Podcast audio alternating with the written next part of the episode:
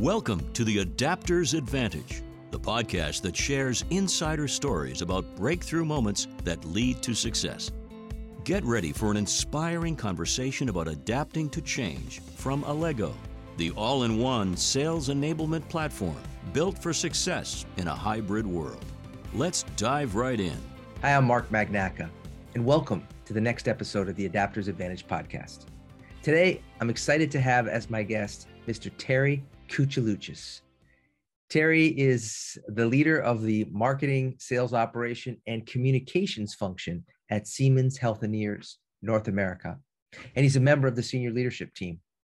This cross functional team is chartered with cohesively positioning and marketing the company, demonstrating Siemens Healthineers' relevant value to key decision making customer segments, and supporting a harmonized approach to sales operational excellence. Terry joined Siemens in 2016, and he brings over 25 years of medical device experience across multiple market segments. He's worked in other major industries uh, across the med device industry and has his own long career in sales that he brings to bear in his new role. Uh, most recently, Terry served as the Vice President of Enterprise Solutions, where he headed up national accounts, enterprise solutions, medical education, and sales training. And I want to start right off, Terry, by welcoming you to the podcast. And uh, when you meet people for the first time and they say, So you're with Siemens Healthineers, what do you do? How do you answer that question? That's a really interesting, interesting question because there's a lot of things that I don't do, but there's a lot of breadth in, in the role that I do have. But at, from a title perspective, you know, I head up a, a centralized shared service organization that supports our 1,500 sellers and marketers. And, and those three main categories of functionality are marketing, sales operations, and communications. And we do that for the entire commercial organization in North America. And from a Siemens perspective, Siemens Healthineers, uh, I don't know if the, the, the, audience understands who we are exactly. We're probably the largest manufacturer and supplier of diagnostic laboratory and diagnostic imaging equipment on the globe. So when people are going to um, a hospital, there's a pretty good chance that in some of the imaging that's happening, that it's Siemens Healthineers equipment that's being used. For sure. You know, I think in a lot of our categories, we actually have undisputed market leadership with over 50% market share in our, our MR and our CT product lines. Wow. Wow. Well, we're going to be diving in a little bit deeper but uh, Terry, to start right off in the, the key theme of this podcast is all about how people have adapted. So I'd like to ask you, can you talk about a, a personal pivot point or a moment of learning that has changed the trajectory of your career? Absolutely. And it was, you know, it was a, when I was reading the questions, Mark, and really trying to understand, this is a great story for me because um, I'm a seller at heart. And I have grown up carrying a bag in this environment. In fact, I don't know what pathway got me to where I'm at today, but at the end of the day, you know, my DNA is a professional, you know, revenue generator. And I did that for probably 10 years. Mm-hmm. And it got to a point where, you know, you become great at what you do, and then you start training other individuals, and you really start seeing the impact that you have on the organization beyond just what you're doing in your own territory. And I would say that at that point, I raised my hand this organization that's a part of Boston Scientific today and said, Hey, I'd like to do more. I want to lead the sales organization. And they said, That's great, Terry, but we'd like to go see you actually develop some other things. And so I, I raised my hand to go become a, a sales leader. And they said, Why don't you come into marketing and be a product manager? And so that was my first opportunity to go into an organization, you know, take a lateral move gain some new perspectives, understand how corporations and companies are run, and actually how a marketing organization works. And so that was the first real pivotal, pivotal role for me that I said, I want to do more and I want to make an impact in a different way. So let's pivot to one of those examples where you had to take a risk, um, overcome some fear, the creation of the value promise framework. Uh, can you talk a little bit about what that is and what kind of impact that approach has had at the company? Yeah, so I would just say that the value promise framework was a really interesting endeavor for us. historically Siemens Healthineers, and I would just say the foundation behind our organization has really been around engineering and innovation. Mm-hmm. And so, because of that, a lot of the things that we were doing when we go to market with products, what I would consider was very internally or product feature benefit focused. Mm-hmm. In 2017 or slash 18, we decided that we needed to move away from that. We wanted to be a more solution oriented organization, and we didn't want it to be about our boxes or our instruments we decided that we wanted to focus and, and be committed to a customer centric perspective. And then we did, went on a learning journey where we really started to, you know, better understand and take an empathetic approach with our customers. And so we did this customer based research. We sat with customers, we, we did interviews, and we were asking them, what are your biggest challenges? What are your biggest opportunities? how can we as an organization, a provider of technology and digital solutions, better support you with what you need to get done today? Mm-hmm. And when we came out of this, we learned that these biggest challenges stemmed in four key areas. One is healthcare is a really, you know, verticalized, um, you know, manufacturer of products and services. And so it really, at the end of the day, lacks systemness or industrialization. And even when you look at all the M&A that's going on in healthcare today, we have big systems buying up smaller systems. Right. And then how do you actually create, you know, those standards so that, you know, the healthcare that is being delivered in Pittsburgh is the same healthcare that is being delivered in Charlotte, North Carolina, if you're part sure. of that same healthcare system, right? Right. So system and industrialization was one piece that they really needed to help focus on. The other piece is the market has been moving away from these huge, large care centers of excellence to more of community-based care. And you think about it, 10 or 15 years ago, you could drive down, you know, retail way or restaurant way and you didn't see any healthcare. Now you see urgent care centers. Now you see surgery centers. Now you see yeah. laboratory diagnostics in retail environments, right? Um, and so that's happening. And then because healthcare is becoming much more of a consumer driven marketplace. Their customers are actually looking at, you know, they're competing for patients every day. And so patient satisfaction and acquiring market share and retaining that market share is very important to them. Hmm. And then the fourth challenge they had was a vast, vast majority of all the data that's generated by diagnostic systems or diagnostic imaging systems, all the diagnostics that go on in healthcare, a vast majority is not used accurately or correctly. Okay. So when we boiled all this down with the customers, we found that we had four key pillars that we could actually, you know, hold ourselves high to and, you know, go to market with to make sure that we're representing our customers with what we do going to market. And the four things were were that systemness approach I talked about at the beginning was the one pillar is expanding precision medicine. So making medicine more precise okay. so that we can deliver the right therapy to the right patient at the right time. Yeah. The next piece was moving from these huge care centers of excellence to community-based care, and they needed help in performing, you know, transformation and transforming care delivery of the way it was to the way it needs to be moving forward. So transforming care delivery was number two. And because you know patients and consumerism today are driving healthcare, we wanted to make sure that we're helping them improve their patient experience. Okay. And then the fourth piece is, is you know doing this, you know, becoming you know data operational and making sure that you are acquiring data, you're you know integrating data, you're analyzing data and creating insights from that data. That the digitalization of healthcare is critically important moving forward. Not just acquiring the data and the information, but then how do you use AI and machine learning and robotics to actually you really you know power up your healthcare system effectively. So those four key pillars, and then we had to go through the transformation of actually changing the organization from looking around products and features every day and talking to customers about that and reverse engineering that into conversations that wrapped around our customers' biggest challenges. Well, I'll tell you that um, having meaning in the kind of focus that you're talking about goes a long way. And, and I think it, it gives me a perfect pivot point to um, what I want to talk to you about next, because you did all this work, I'll call it on, on sort of the, the structure of the business.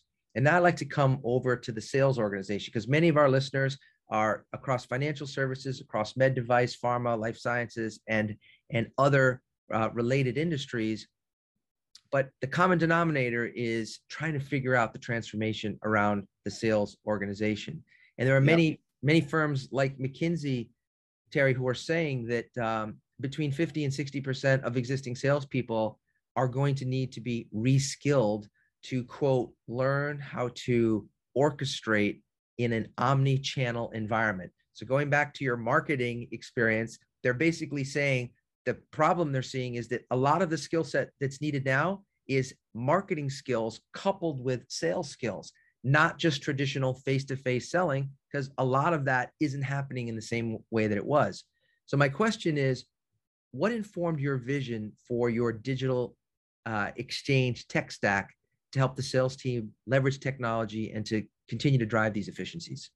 Well, it's a it's a great question. And I think there's two parts to it. So the, the first part is when I got here, you know, when you think of Siemens Healthineers and you look at it on the outside of our product portfolio, you it it reeks of digital. It has lots of AI and machine learning that are involved in all of our portfolios. And when I came here in April of 2016, if you looked at us internally, we were really an analog organization.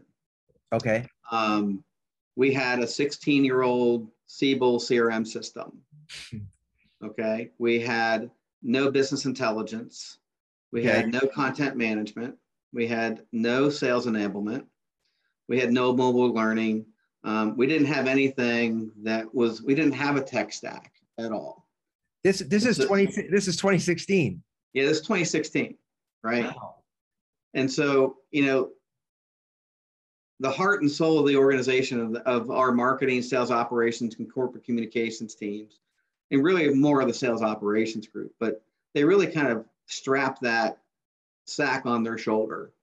And so in three years, so within the first year, we actually brought in business intelligence and we brought in Tableau and Qlik to help us better understand and automate our data flow so we can understand our markets and our customers better, number one we went on a three-year journey to design and develop a brand new CRM and CPQ systems for our equipment and our sellers to use.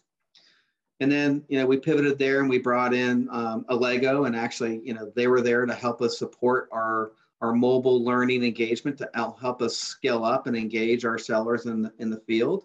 Mm-hmm. We used, uh, you know, another content management group and sales enablement platform to help us house and, you know, manage our content from a, a marketing and advertising perspective.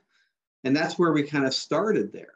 And, you know, it was kind of like, I don't know if we would have done it the same way today that we did back then, but we, we really did sort of create, um, you know, a tech stack and we started stacking things on top of one another. And I think the goal moving forward, though, is that, you know, and we're not using a Salesforce type of product. We use Oracle, so we had to sort of build everything and plug everything into it. Is that, you know, I'm still striving to create better experiences for our sellers. Um, we're trying to create more tech and less stack in our environment for our sellers. We're trying to make it easy for them to adopt, you know, new technologies, new functionalities, new data flows, so that they can be smarter so there's the tech stack part, there's really important part, but more importantly, Mark, I think when we talk about evolving and commercially transforming an organization, the platform or the tech piece is only one part of it. You know, I look at things moving forward that, you know, kind of keep me up at night as um, I think, you know, tech companies have done a really good job of adapting themselves to being where the customers are and you know, finding ways to sell virtually and remotely and, you know, using marketing and sales development reps to sort of nurture and bring those things. The medical technology and device space, we're really kind of probably 10 or 15 years behind doing all these things. And when I look at things that are changing in the marketplace, number one, you know, buyers are spending less time with sellers every single day. Yeah. Right. So before the pandemic, it was like 60%. Post pandemic, 80%. So 80% of a buyer's process is done without a seller today. 20 years ago, that buyer, when I was selling to them, they I was like 95% of that process. Yes. Now it's 20. Yeah. The other piece is COVID made a huge transition in terms of live and in person to remote and virtual. And that changed the rules for everything. And I think there are pieces of that that are never going to snap back to normal. And I think there are a lot of businesses thinking that our customers still want to see us live every time they meet with us. I don't think so. And then the third, which is really interesting, is the evolving workplace, demographics where the millennial and the Gen Z in five years is going to represent up to 75% of the workforce. And what's interesting about that is they're not, they're a digital first buyer. Right. So they're not asking, reaching out to people to help them make buying decisions. And I can just speak to you where we're at today as I'm beginning this new transformational journey that really revolves around processes and platforms and people all kind of coming together and converging so that at the end of the day, our sellers can be where our buyers want them to be when they want them there. And I think that's the customer centric we're really trying to take the approach to. Terry, I, I love this part that you're talking about. I mean, it's just interesting how um, we're, it's, it's almost like we're tapped into the same ether here because you're coming at it based on your experience and we're coming at it from from a, another angle but we're arriving in very much the same place and you know the interesting thing that i heard in the mckinsey conversation i was just referencing with you was that uh, the consultant said you know what people forget is that the procurement people and the marketing people and all of the other parts of the organization who are not sellers they have amazon prime too Right. They have yeah. had they have had an experience of what it can be like. And so, you know, what's remarkable to me is I'm thinking about you arriving there in 2016. Honestly, uh, just forget Allego, just the fact that you could get anything, uh, you know, it, to have the culture change that much, to have a, a, an important tech stack evolve and be used in five years. I mean, I don't have to tell you, like in in the old days, that would have been fast. And and yeah. obviously in post-pandemic time, maybe not so much. But my, my question is just with regards to the culture shift, how much resistance was there as the new guy when you said, I think we're going to need a tech stack and we can't use a 15-year-old CRM? Well, I think there's there was a lot of people, there's probably a 50-50 kind of thing where there was half the half the audience said, we need this right? Because they came from other places that had Salesforce or other strong CRM systems, and half were like, we don't need it, right? And so, again, it's not just about the tech, it's really about the process. And what are you doing to make the seller be more effective or more efficient? Um, you know, one of the things that we really were trying to kind of the mantras that we're telling the value proposition to a seller was this thing can offer you probably two things. If you're money motivated, then you can spend more time selling and it should generate more revenue for you to generate more commissions. Yeah. And not everybody's money motivated anymore. So we have to kind of figure out like if you're not money motivated, what does a CRM system offer you? Well, it might turn your 65 hour week into a 55 hour week that now you can give 10 hours back to your family or yeah. to, you know, um, you know a group that you want to provide your time to or be a coach or do something different that you know brings value to your life. And so it was all about bringing value to a seller and that was one part of it. The other piece was you know, we not only brought in the the crm system we also brought in Miller Heiman. We actually delivered that Miller Heiman. We did blue sheets and gold sheets and we we actually did a tremendous amount of transformation through that with you know our thousand sellers and our 500 marketers that were all lined up to actually do this together. So you know everybody you know there's leadership at, at the top is always important. You know creating systems that have ease of use and great user design is important. Creating competency channels and making sure that everybody understands what to do when to do it. You know those are the things that typically get in the way of transformation. And then the most important part at the end which Allego had a lot of really important factors in all of this is like you are a reinforcement tool beyond just having the leaders engaging. And so having that mobile technology that supported our sellers, whether it was a process question or a platform question, Allego was there to support our team. Well, I'm, Not I'm to really, give you a commercial, but that's what that was the reality of it. I, am really, I am really happy to hear it, Terry. But there's, there's one really cool thing I want to tease out that you just mentioned uh, a moment ago, and that was this idea that while you have a tech stack for benefit of your sellers, what I think I heard was what you're really trying to do is improve the experience for the buyers. So yep. yes, you want to help the the sellers, but did I did I capture that correctly? That that's you did, and it's really important. And this goes to you know, um, if you look at what the methods that we're looking at are really was strategic selling with perspective, which with perspective is the customer perspective.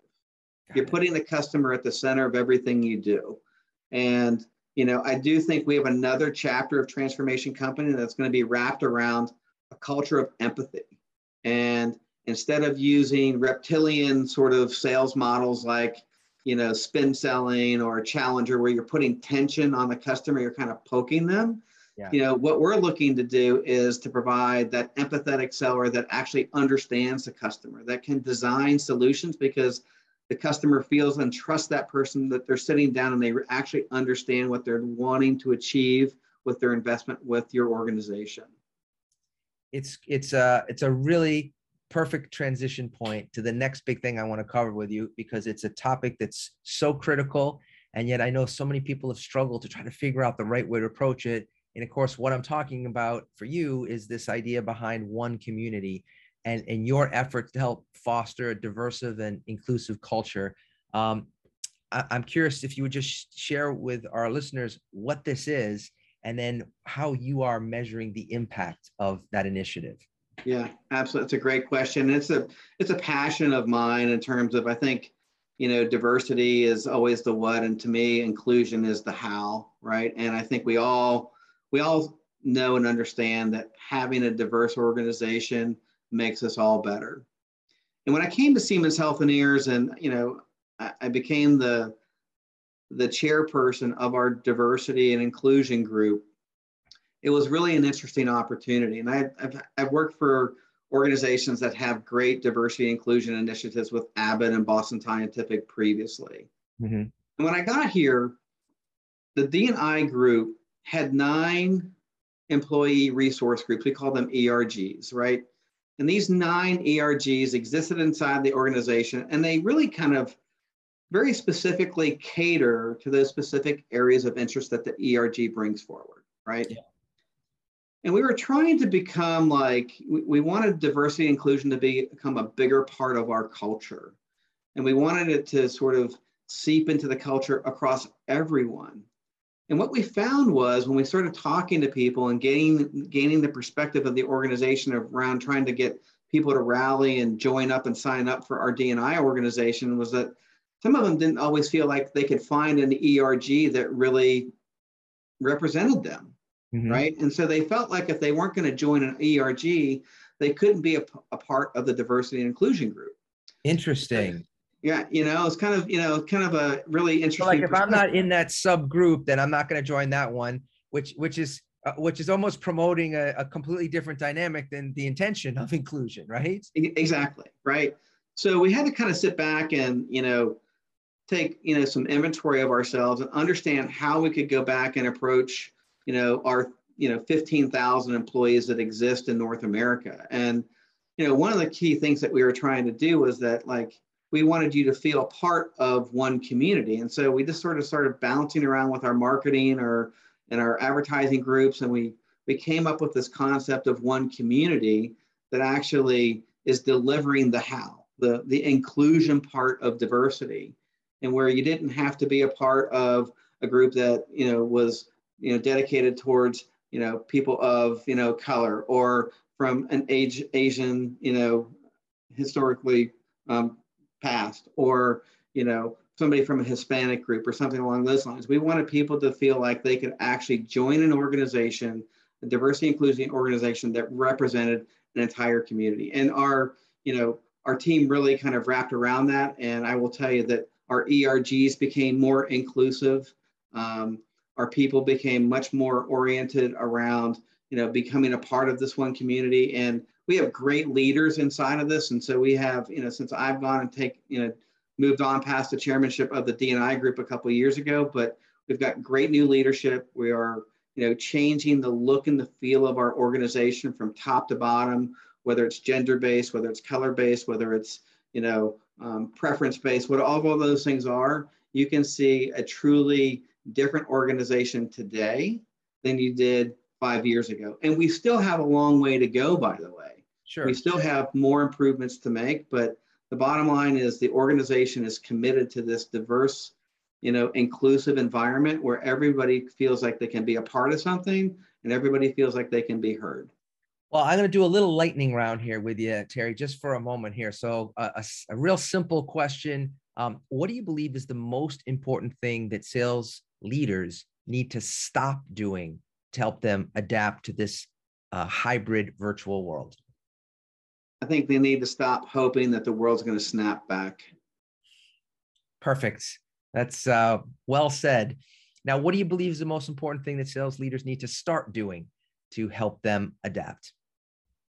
I think they need to equip their sellers to handle any environment. It's kind of funny where you know, I just had this really interesting conversation with my head of sales education, and we talked about, you know, creating virtual selling skills, right, versus virtual sell or versus selling skills. And we've actually decided that, you know, it's just selling skills, and it needs to encompass virtual, it needs to encompass live, it needs to encompass, you know, um, mobile, whatever it might be. But you know, it's really a challenging time in terms of picking up these skills, but you got to do it all. And so we need to equip our sellers to handle any environment at any time. So, based on your experience and the conversation we've had, what do you see as the most important skill, in particular for young people, that you think they should learn or improve today? Yeah, it's a great question. And something I've already talked about earlier, but I, would say that, you know, empathy is the one skill or capability yeah. that I think people need to bring to the table. And I, am speaking from somebody who's not naturally empathetic. Okay. Um, you know, I've conditioned myself and, you know, taught myself through, you know, being diligent and those types of things. But, you know, most sellers are type A. Most sellers are black and white, win or lose, you know, success or fail, or Am I over 100% or not? Close the deal, not close the deal. And so there's a lot of what with most sellers historically, right? Um, and we've been taught to actually put tension on the customer, bring implication into every selling situation. And we've really been taught to sort of, you know, do these things and put tension and hard things. And, you know, I don't think most sellers are wired with empathy. So my biggest suggestion would be is not only learn what empathy is, but then you actually need to understand how to actually, you know, have empathy be a part of your culture. You and you have to learn it. You really have to like, you know, start feeling what empathy is like and understanding the success that it brings to you. And so I think empathy is that one skill characteristic that sellers need to take forward, move, you know, moving forward because the buyers want somebody that actually understands them, will help them, and reduce the complexity of the buying cycle on their side. Well, Terry, listen, this has been a great conversation. Um, I definitely am going to want to continue it. Um, I want to leave our audience with if they want to learn more about Siemens Healthineers or they want to be able to reach out to you directly, what's the best way for them to do that? So, um, from from me perspective, I'm on LinkedIn, and so I'm, I'm probably my biggest engagement for people in the in the marketplace and networking. Um, so they can just find you know, Terry Coutsolioutsos, C-O-U-T, S-O-L-I-O-U-T-S-O-S. LinkedIn, there's not many, there's not very many in the US, by the way.